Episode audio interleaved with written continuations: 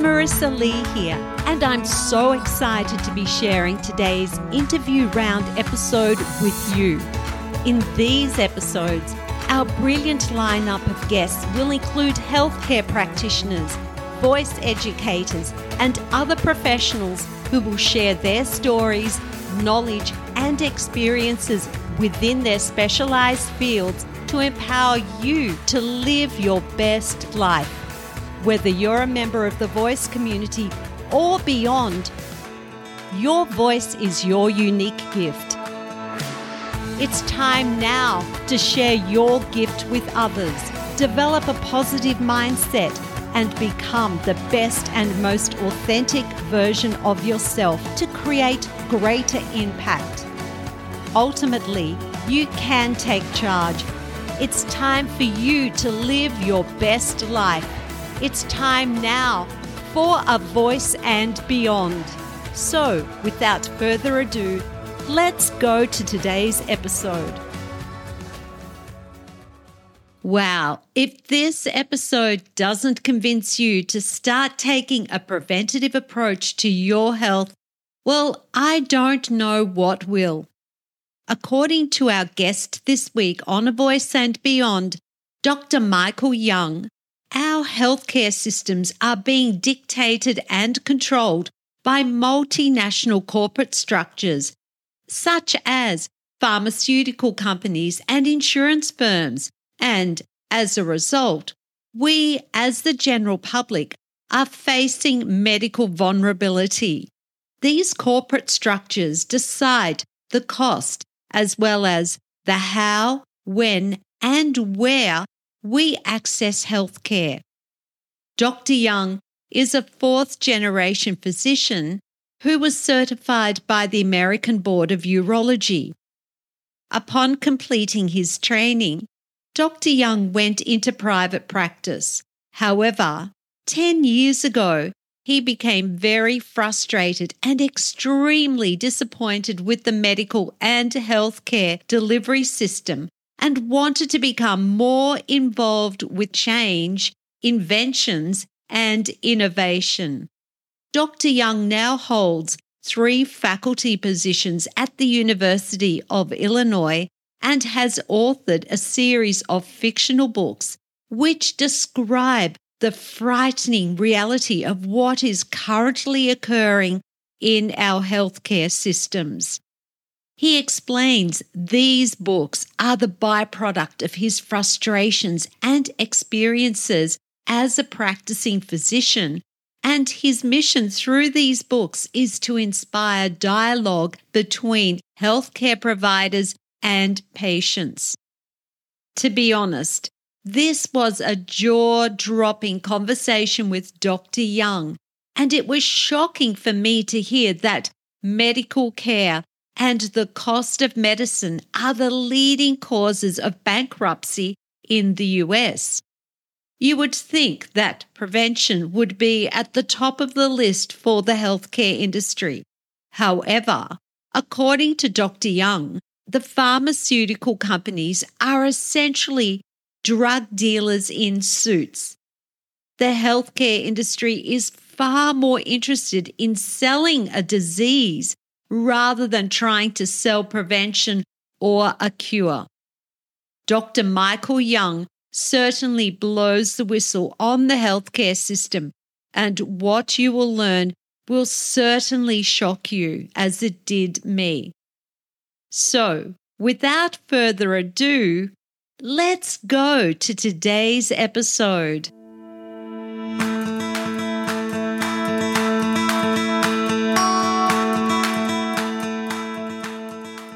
Welcome to A Voice and Beyond. I'm so thrilled to have Doctor Michael Young joining us here today. How are you?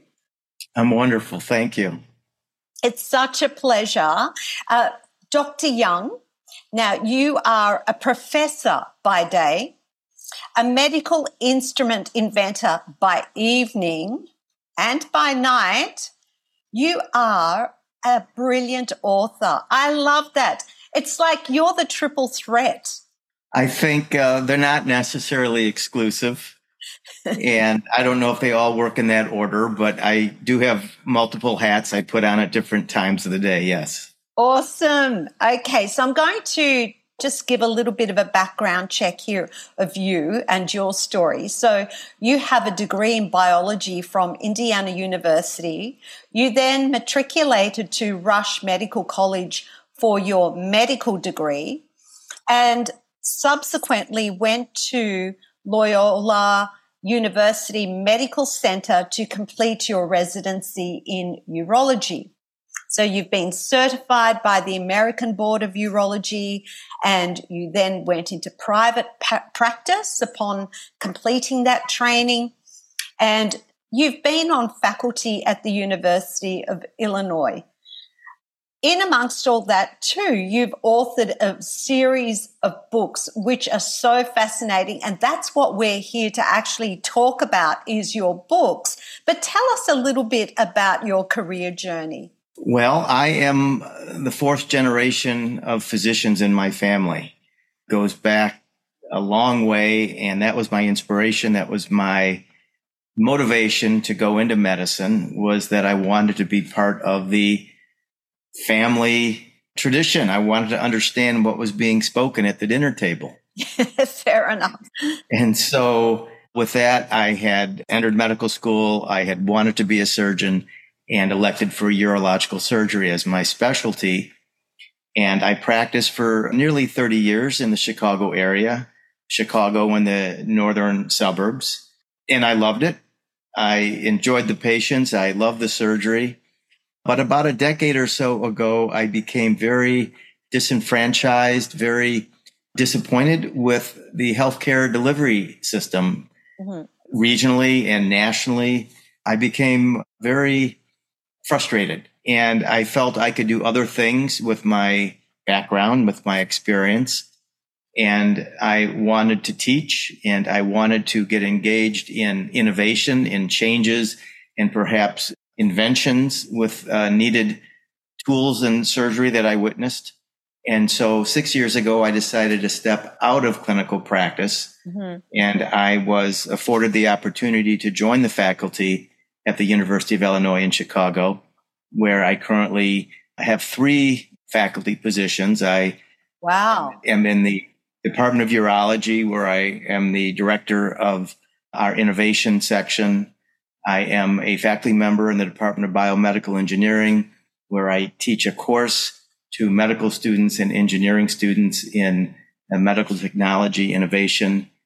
And then I function as a medical advisor at the Innovation Center at the university, which is a rather unique environment where we collaboratively design, develop medical instruments and surgical devices.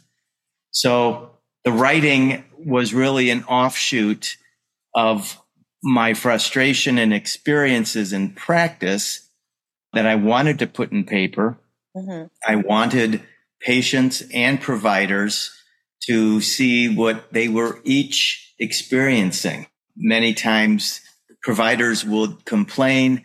Patients obviously have multiple complaints about the system, but I wanted to write a book that they could both read about each other and learn, hopefully facilitate a dialogue rather than one of just frustration.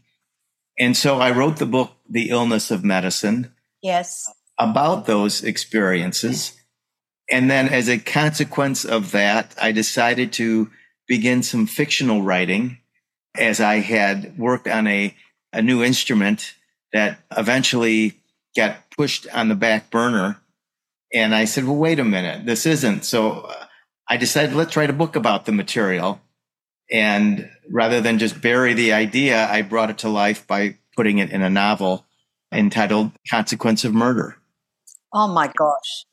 So The Consequence of Murder started me, started the ball rolling as I was trying to, in a way, fictionalize some of my disappointments with the healthcare industry that I experienced in real time and had written about in a nonfiction book, The Illness of Medicine.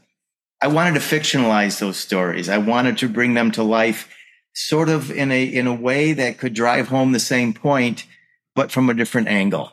Yes.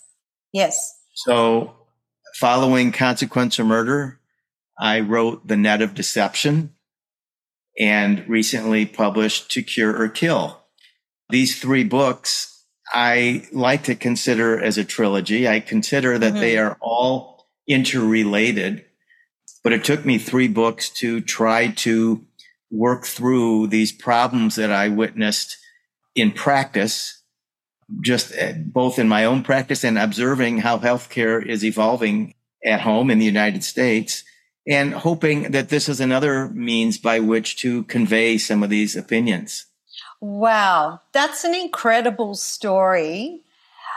Let's start with that first book, The Illness of Medicine. I know this one is nonfiction. So obviously it relates to things that you've seen, flaws that you've seen in the healthcare system. Yes. It must have really been serious for you to want to go and write a book about it. You must have been pretty angry at the time. So what were some of the, or frustrated, let's use the word frustrated, what were some of the things that you were seeing? What were those flaws that actually inspired you to go and write about them? Well, what was occurring is that I, as a practitioner, and that which I witnessed in my colleagues was that physicians were losing control of their own domain. Healthcare was becoming owned, operated, managed by a corporate structure. Okay. And the corporate structure, to me, was more engaged in the metrics of monetary gain as opposed to the humanity of what is medicine about. Mm-hmm. And many of my colleagues, primary care physicians, who typically would spend a great deal of time talking to their patients, were now put on the clock. Yes. You have ten minutes, fifteen minute, twenty minute slots. You have to deal with a patient who you've known for twenty years, who may have multiple problems, but now you have to compress it into this meeting that is often now done on a computer, mm-hmm. where you, the practitioner, are facing the computer screen and not even looking in the eyes of the patient.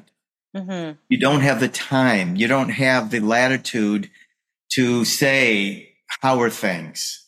How, how is the family? No, you have to get right to the point, right to the problem. Yes. And your management has to be within a defined protocol that has been determined to be the most efficient, most cost-effective, which, yes, it may work, but perhaps there's other ways to go about the same resolution of the problem. But because your practice is managed by this corporate structure, it is dictating how, when, and where you do things. So when you talk about the corporate structure, and I do acknowledge, too, that we have the same issues here in Australia. When I book a medical appointment online, I have to specify how many issues I'm going to be discussing in that appointment. If it's one or two, you are allocated fifteen minutes with your doctor. If it's any more than that, then you pay more and you're given more time. So that is that is done through the booking system. And that's only something that's come into play perhaps in the last, well, I would say since COVID. Yeah, and I don't know how that can work. Yeah. I don't know how that can work. I, you know, if I'm taking care of a ten-year-old, that ten-year-old is coming because perhaps they have an acute injury or one problem. If I'm taking care of an eighty-year-old, many of these patients are on, a, on half a dozen, if not more, medications. Mm-hmm. Each of those medications is for a particular problem.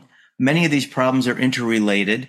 How can I possibly uh, understand the comprehensive problem the patient is experiencing without delving at least for uh, at least superficially into all of these things and trying yes. to pull them together? Because nothing occurs in health in a vacuum. Everything is related. Everything is attached. Mm. And then you also have to deal with, well, what about emotionally? What about financially? What about the family? All of these things are related. one hundred percent. You can't just prescribe a pill and suddenly things are better. Uh, maybe that patient needs physical therapy. That means time away from work. That means X, Y, and Z. You can't compress this into a fifteen-minute appointment. Yes, I agree. I agree. So I became, to answer your question, though, yes, Marissa, I yes. became very frustrated with the organization and the management of how healthcare was to be delivered.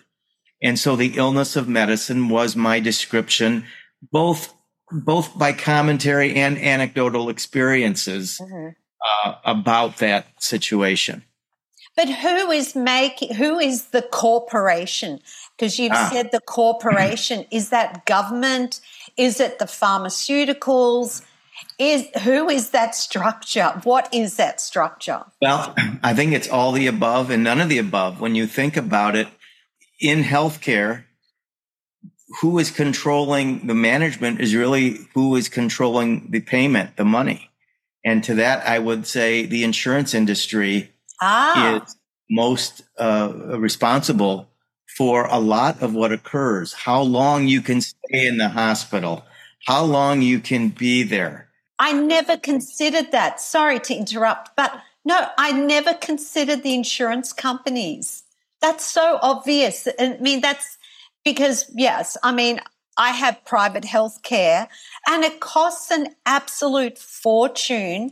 I'm paying yeah. five hundred dollars a month for my husband and I for some hospital cover and for all the other auxiliaries like, you know, optical, dental, whatever it is. Of course. But that's relatively inexpensive compared to the United States. Oh, really? Okay. Oh, yes. Yes. And so if the insurance company is dictating who you can see and where you can mm-hmm. be seen mm-hmm. and the protocol for how you're seen, they really have a, a control over the healthcare dollars. If we then look at the pharmaceutical industry, who up until recently, up until I believe a week ago, they could charge Medicare what they wished for drug prices. They could not be negotiated. I believe it was just a week ago that it was introduced that I believe ten drugs now will have their price controlled, but that never occurred before. And that will continue, hopefully. But so the pharmaceutical industry sort of had the opportunity to charge what they chose, mm-hmm. the device industry. Mm-hmm. There are patients, for instance, there's a uh, a case of a of a person who needed a, re- a knee replacement in California by the same doctor using the same device, same knee replacement at two different hospitals. The price varied by twenty-seven thousand dollars. twenty-seven thousand dollars. Was one a public hospital and the other one a private hospital? No, it had to do with the negotiation with the insurance company that was paying for the procedure and the device. So you had asked me who is controlling things. Wow. Yes, it is these entities. But you have to understand it is also the relationship that a particular hospital network has established with a particular insurer. I get that. Yes. So I can be sick and need to go to the hospital that is two minutes away, but because of my insurance relationship with my physician or my healthcare plan, I may have to go to the hospital an hour away. Mm. One is closer, more convenient, but this is the one that our plan has negotiated a relationship with. So again, it's pointing out to your question, who is in control? Who is the corporate structure? It's becoming very difficult to identify all of the players because the hospital is in, in a negotiation with the insurance company, which is in a negotiation with all the ancillary cares, whether it's physical therapy, what have you, who manages all of those things. It's a it's a, a it's a, a Venn diagram yes. of complicated issues. And unfortunately, you, myself, we're all patients mm-hmm. and we're all paying for it. We're the, we're the commodity. Mm-hmm. So It's a difficult question to answer in two minutes or less. Yes, yes. No, that that's so interesting. And all I want to say to that is prevention is way better than cure. I mean, if that's not, if that doesn't inspire people to take better care of themselves right now when our medical and healthcare system is in such a mess, I don't know what will. But we don't have that. But unfortunately, we don't have that in America. Prevention is not on the top list. For instance, I feel that we are much more interested in trying to sell disease than we are trying to sell a cure. Mm-hmm. Well, there's money. There's money in disease. There's no money in a cure. There's no money in the prevention. In the prevention. Oh, yeah. Yes. Sorry. Yes. We, we see television ads left and right for that magical pill. Oh. And these pills tell you, you know, what you need and why you need it. They don't tell you if you need it. So mm-hmm. we're selling the pill, but we're not selling exercise. We're not selling better sleep, better lifestyle. We're selling a product. So yes, infuriating. I've seen that in the States because I do visit the States regularly, and I I never see cease to be amazed with the number of drug ads on there.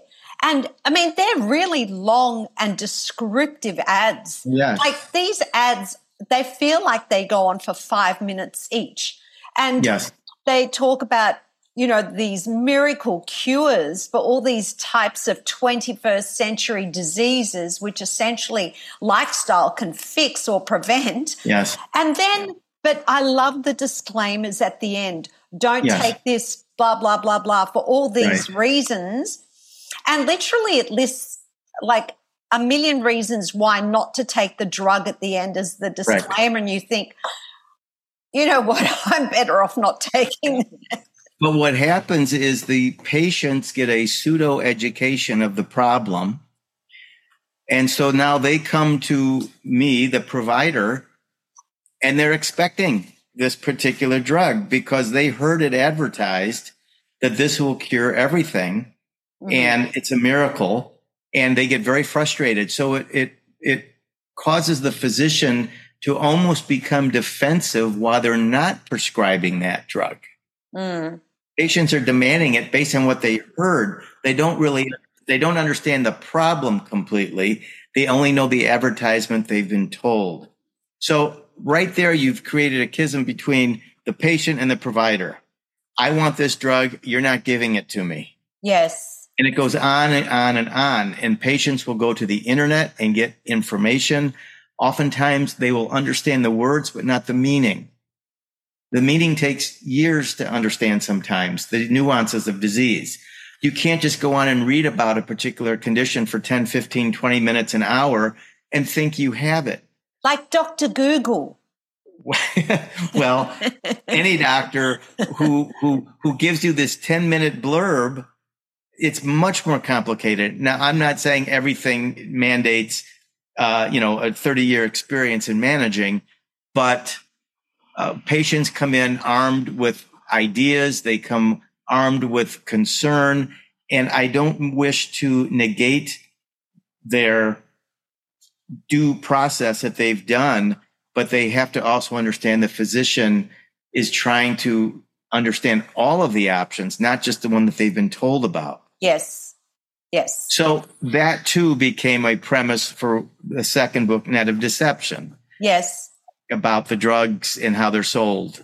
I I love the story with with this one here. So with Net of Deception, it follows the lives of three affluent men. So tell us about that story. The, give us the backstory about Net of De- Deception because it is absolutely fascinating. And well, I think this you. there's parts of this that we can all relate to. Well, Net of Deception follows exactly what we were just discussing in that uh, a patient is seeing and hearing things advertised both on television and on the internet about Sildenafil, or the generic form of Viagra. Mm-hmm.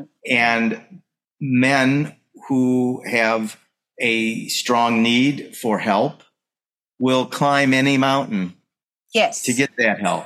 Mm-hmm. And so the premise of the story was that a company is taking advantage of this this need uh, that these men have. And within the company is a nefarious character who uses their private health information uh, for blackmail. Okay. And so it's trying to articulate the malfeasance that can occur with our most precious commodity, ourselves, our health, mm-hmm. that which we really shouldn't be relinquishing so easily online, but people will if it means they will get that prescription. Mm-hmm. And I do take a bit of um, not anger, but frustration with many of these companies that I do see advertising on television for drugs like this. I have no problem with a patient going to a physician, getting properly evaluated, yes. and then going and getting, if you want to get it through a European or a Canadian or Mexican pharmacy because it's less expensive, fine. But the evaluation shouldn't be so, so uh, checkbox and incomplete, because some of these companies, and the one particularly that I wrote about in the book, is one where the physician is part of the company, so he or she will approve of it for everybody. Right. Okay. Driven by money and greed. Driven by money, of course. And so the predicate of the book is really medical vulnerabilities, but the consequence of that is the overwhelming greed and entitlement uh, that the owners of these companies um, try to exert on patients. Yes, yes. So the the person who is being blackmailed is a politician. One of them, yes. One of them, okay. So how likely is this that it can happen in real life? When you talk about this cyber crime, so basically they're being blackmailed. Is this truly possible in real life? I, I think, I like to think that all three of those books, Consequence of Murder, Net of Deception, and To Cure or Kill, are fictionalized reality. None of them, I believe, are so out there that they can't happen. I think they all can. Um, to cure, or pardon me, uh, Consequence of Murder was about uh, a whistleblower within a company that is trying to illegally promote opioids. That did happen. Okay. Right? The opioid epidemic did not just occur in a vacuum. It occurred because of very greedy companies. We see what just occurred to uh, a number of pharmaceutical uh, C E Os and uh, companies for their malfeasance and behavior in trying to promote their drugs. Mm-hmm. And so this book was about that, and a whistleblower is uh, has been isolated by that company, and they wish to eliminate him. I'm sure that has in some way or form occurred. Well, it sounds like a drug deal to me, like a just another drug deal where someone's, there's always someone that's going to get killed. Well, I think if you want to look at the pharmaceutical industry, yes, and I don't mean to sound uh, too extreme, but are these drug dealers in suits? What is happening in that pharmaceutical industry? They have I, I support the industry for what we need. We need them to come up with our vaccines, our drugs, our our health. I have no problem with that, but it's the profiteering that has gone to an extreme that these companies are making so much money, and patients who can ill afford these drugs uh, are are the consequence. And we, for instance, we do know that you know, medical care, medical costs are the leading cause of bankruptcy in the United States. Really? I didn't know that. Yes. Medical conditions leading to default, leading to such extreme bills and inability to pay is a leading cause of bank- personal bankruptcy. Wow. I honestly, that that is incredible. I did not know that. How can that be allowed to happen? Isn't that part of our, you know, we're a first world country. The U S is a first world country. Uh, shouldn't we have access to, to our most basic needs, and that is our health care? I hate to burst your bubble. Okay, burst it. You already have. But I would argue that United States healthcare is actually quite poor. I believe we are thirtieth in the world in longevity. thirtieth for all of our money. Who's first? I believe Japan. Okay. I believe. I may be wrong. I wouldn't be surprised. But we are thirtieth in longevity. We are first in obesity.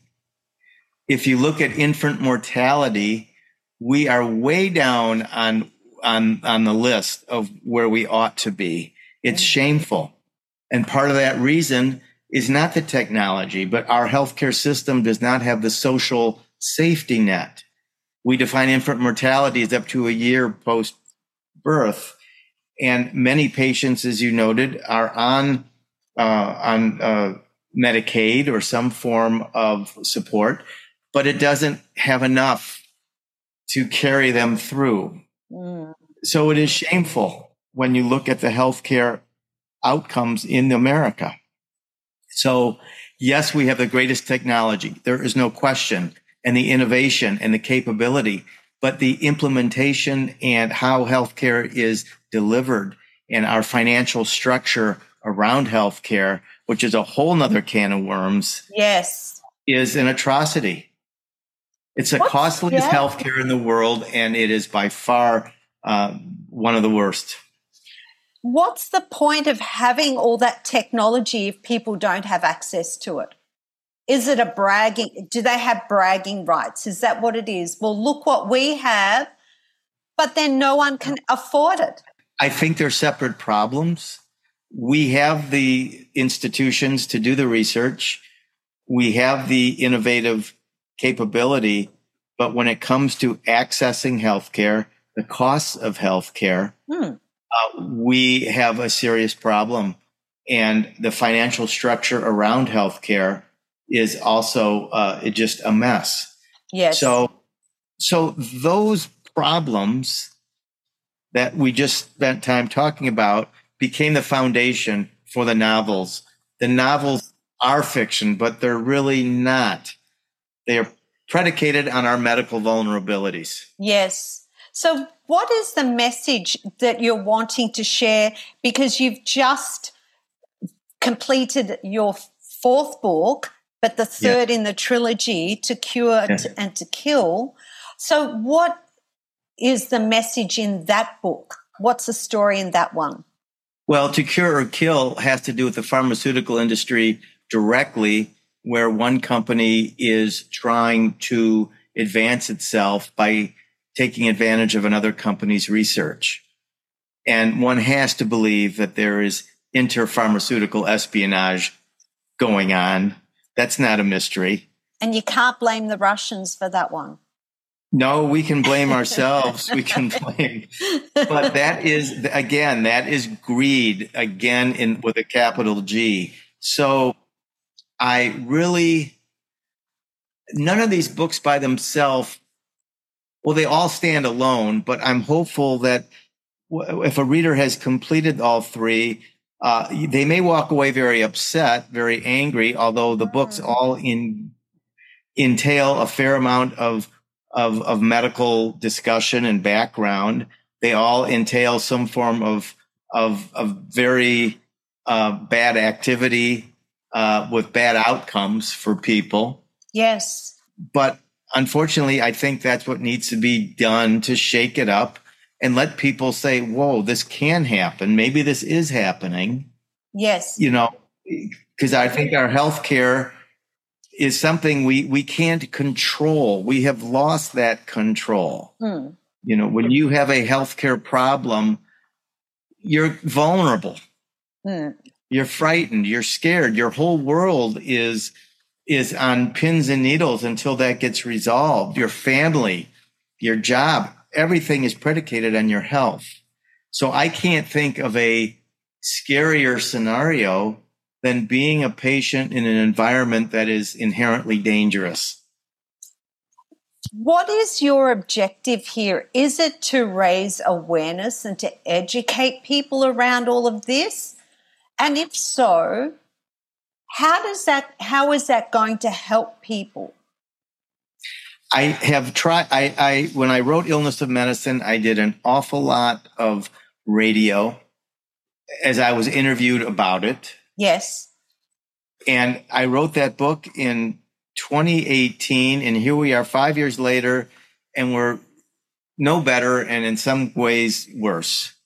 So that didn't do anything. So I decided I'd write about it in a manner that perhaps makes people excited or frightens them more by putting it in this fictionalized world. Maybe that will allow an increased awareness or discussion about what could happen. Mm-hmm. I hope. But that is my point. That was my whole point, was to raise awareness, um, to make it a thrilling story, but you know, behind every thrilling story, maybe there's some truth. Mm. But what can people do about it? Okay, so they have the awareness that this is now well, happening in the healthcare system. Do they we, have the power to do anything? Individually, probably not. But as a group, we're very strong. We can decide which companies we wish to invest in, which companies we choose to support. Uh, there are companies that are people pick it and say, don't buy their products, don't use their products. We can choose politically. Who do we elect? Yes. We can do that. Have we? Not always, but we mm. can. Mm-hmm. We can decide within our companies we work with, which healthcare plans are we going to accept as a group or not? We do have power, but our voices by ourselves are very, is very weak. But I think collectively we can make change. But you first have to be aware of the problem, and you secondly have to come together to implement change. Yes, and that's really difficult because when you think of the the money that these corporations and institutions have behind them, that is yes. a really big fight. It's a huge fight, but we can't quit mm. because what's at stake is you going to the doctor and not being able to voice your concerns appropriately. You having someone who is managed in a manner that is perhaps not the best. It's acceptable. No one could fault it, but boy, there sure are better ways. Mm. And it all comes down to who's controlling, uh, you know, the golden rule. He who owns the gold makes the rules. Yes, yes. Right now, the insurance industry holds all the, the, the marbles. Mm. I've talked about this situation that I was confronted with and how education can make a difference. And that was recently, well, when I say recently, around March this year, I was diagnosed with C O P D. But it was as a result of me telling my doctor that I would not be medicated for high cholesterol. And so I, I asked, and it was only because I knew about this particular test. It was a coronary risk assessment that I went and had this test, and I was told immediately, oh, but you have to pay for it. And I said, well, how much is it? two hundred dollars. I said, well, I'll go and have the test because it's going to cost me way more than that in drugs in over the next however many years. And I don't want to be medicated for cholesterol because it's only going to lead to other medications in right, the future. Right. So I went and had this risk evaluation, and it came back that I had zero risk of having any coronary problems So I didn't need to be medicated. But the, the first thing the doctor said when they saw the, the reading of my cholesterol was, oh, no, you need to be medicated. But yeah. then having that test, that's where they diagnosed a C O P D. So I could have gone through life not having any awareness that I had this. I thought I had long COVID. However, that education around things that I could do to manage the C O P D have had a significant impact on managing some of those symptoms. And not only that, but I'm now not medicated for high cholesterol. Right. And but but how many people would be willing to pay two hundred dollars? We know, for instance, in the United States that forty-five percent of Americans could not afford a five hundred dollars emergency medical bill. Mm. They're not going to spend the two hundred dollars as a preventative evaluation. Mm. So many people are living, you know, on the edge with. Yes. And and so the idea of of an individual having to pay for the preventative health care, to me, is is really an atrocity. That should be something that the government needs to be taking care of, because downstream it will cost less preventatively than it will when that patient shows up in E R. You look at the number of diabetics. They can't afford to go to the physician on a quarterly basis. So then they end up in the emergency room in ketoacidosis. They have to be hospitalized for several days.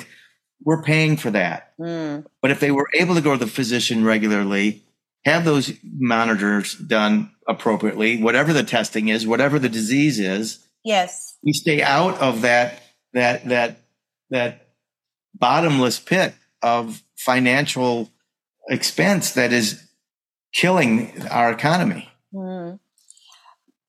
I know that everything that you're talking about and everything that you've written about, I can hear it in your voice. You're very passionate about it.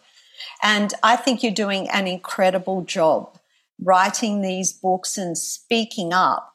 But how has that been received by people within the corporation, within the institutions? Have you, has anyone tried to silence you? No, I don't think I'm a big enough fish. Not yet. Okay. Perhaps. That doesn't mean it won't happen. Mm.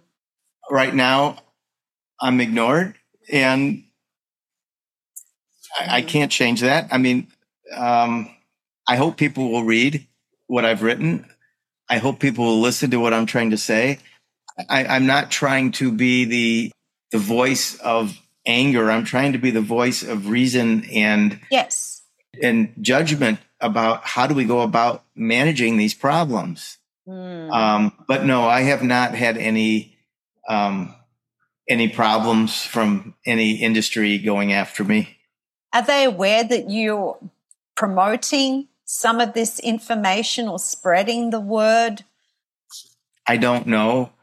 I'm just one person.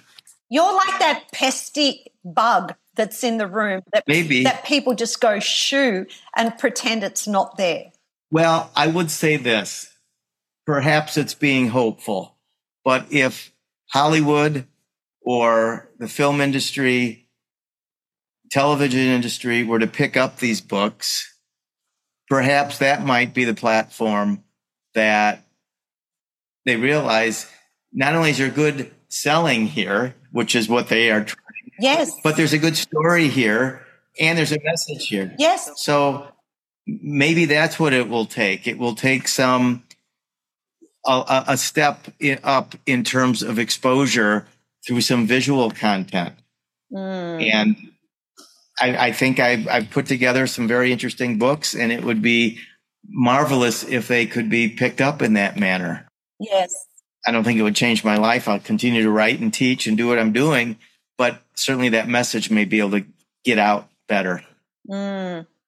It's incredible. Uh, is there a, another book in the pipeline? There is. And what's that one? The book will, well, two books actually.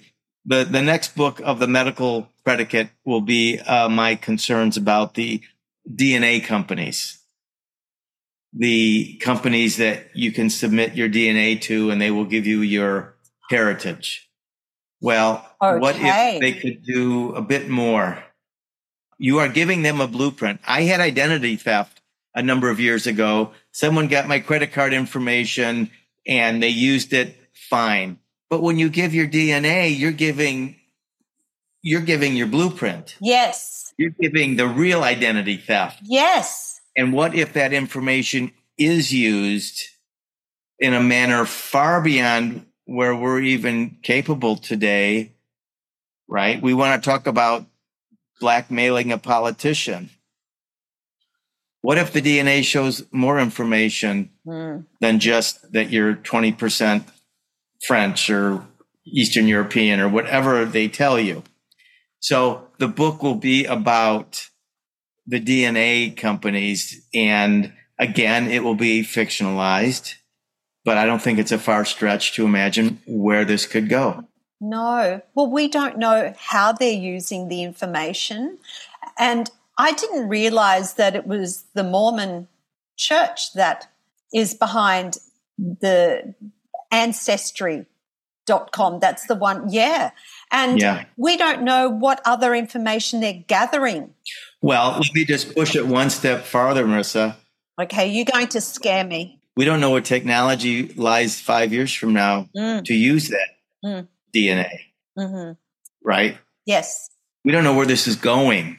So that's what is on the horizon mm-hmm. for me. Mm-hmm. Again, using medical vulnerability as the predicate for this story. Mm. We'll see. So in other words, if you have a medical problem, go and visit your doctor. Don't buy the drugs online and don't give your blood to anybody. I don't know if it's that simple or not, but be mindful of what you click on your computer, mm-hmm. uh, be mindful of what you watch on television and hear, and understand that you are you are trying to be sold something. Of course. Whether or not you are you need it is a different issue, but be wary, be careful. Yes, yes. And these people have a lot of money when it comes to marketing. They're big budgets. So they're going to make those ads as attractive as possible. So in finishing up, yes. Doctor Young, do you have any other advice for our audience? I, you know, I would like to think that common sense is common, but I'm realizing sometimes it isn't. I think people are, they're anxious for answers. They want quick solutions, and I hate to say that there aren't any. Yes. Things take time. You have to, you, you can't take advice from a, a printed screenshot when you don't know who that screenshot is, who really wrote it. You need to find people you trust, people you know. Those are the people to get information from. You want to supplement it, that's fine, but don't believe that what you're seeing on that monitor is the holy grail of information. Yes, one hundred percent. You have to be very mindful. Your phones, there's phishing, there's people trying to steal information. It's, it's a very dangerous world. Mm. And I'm not saying you have to shutter your doors and not go out, but you do have to open your eyes and ears and pay attention. Mm-hmm. I love how I get really suspicious because the other night, let's just say I was talking about, I'm going to make this up, a pair, buying a pair of red shoes. And then the next thing I got all these emails and things on my social going, oh, here's some red shoes. You know, I just go, my phone is listening to me. It's frightening, isn't it? It is. It is scary how all of a sudden there was something random, like it wasn't red shoes, but it was something so random of course. that I was talking about. Then all these ads started to appear on my phone yes. and all these emails. I'm going, why? But anyway, we're going to wrap this up. It's been an absolute pleasure spending time with you, Doctor Young. I appreciate you you being here on our show. And I suggest to the listeners that they go and go to the show notes, get on those links and go and read your books. We're going to share the links to you, to your books in the show notes, and I, I think it's fascinating what you're doing, and good on you for, for being the whistleblower. Well, thank you. In a fiction manner. Yes, a fictionalized reality, I tend to call it. Yes, best of luck with everything, and look forward to catching up sometime in the future. I'd like to hear how it's all going. Wonderful. Yeah, thank, thank you so much. much. Okay, bye, Doctor Young. Take care. Thank you. Bye-bye. Bye. Thank you so much for listening to this episode of A Voice and Beyond. I hope you enjoyed it, as now is an important time for you to invest in your own self-care, personal growth, and education. Use every day as an opportunity to learn and to grow so you can show up feeling empowered and ready to live your best life. If you know someone who will also be inspired by this episode, please be sure to copy and paste the link and share it with them. Or share it on social media and use the hashtag A Voice and Beyond. I promise you, I am committed to bringing you more inspiration and conversations just like this one every week. And if you would like to help me, please rate and review this podcast and cheer me on by clicking the subscribe button on Apple Podcasts right now. I would also love to know what it is that you most enjoyed about this episode and what was your biggest takeaway. Please take care, and I look forward to your company next time on the next episode of A Voice and Beyond.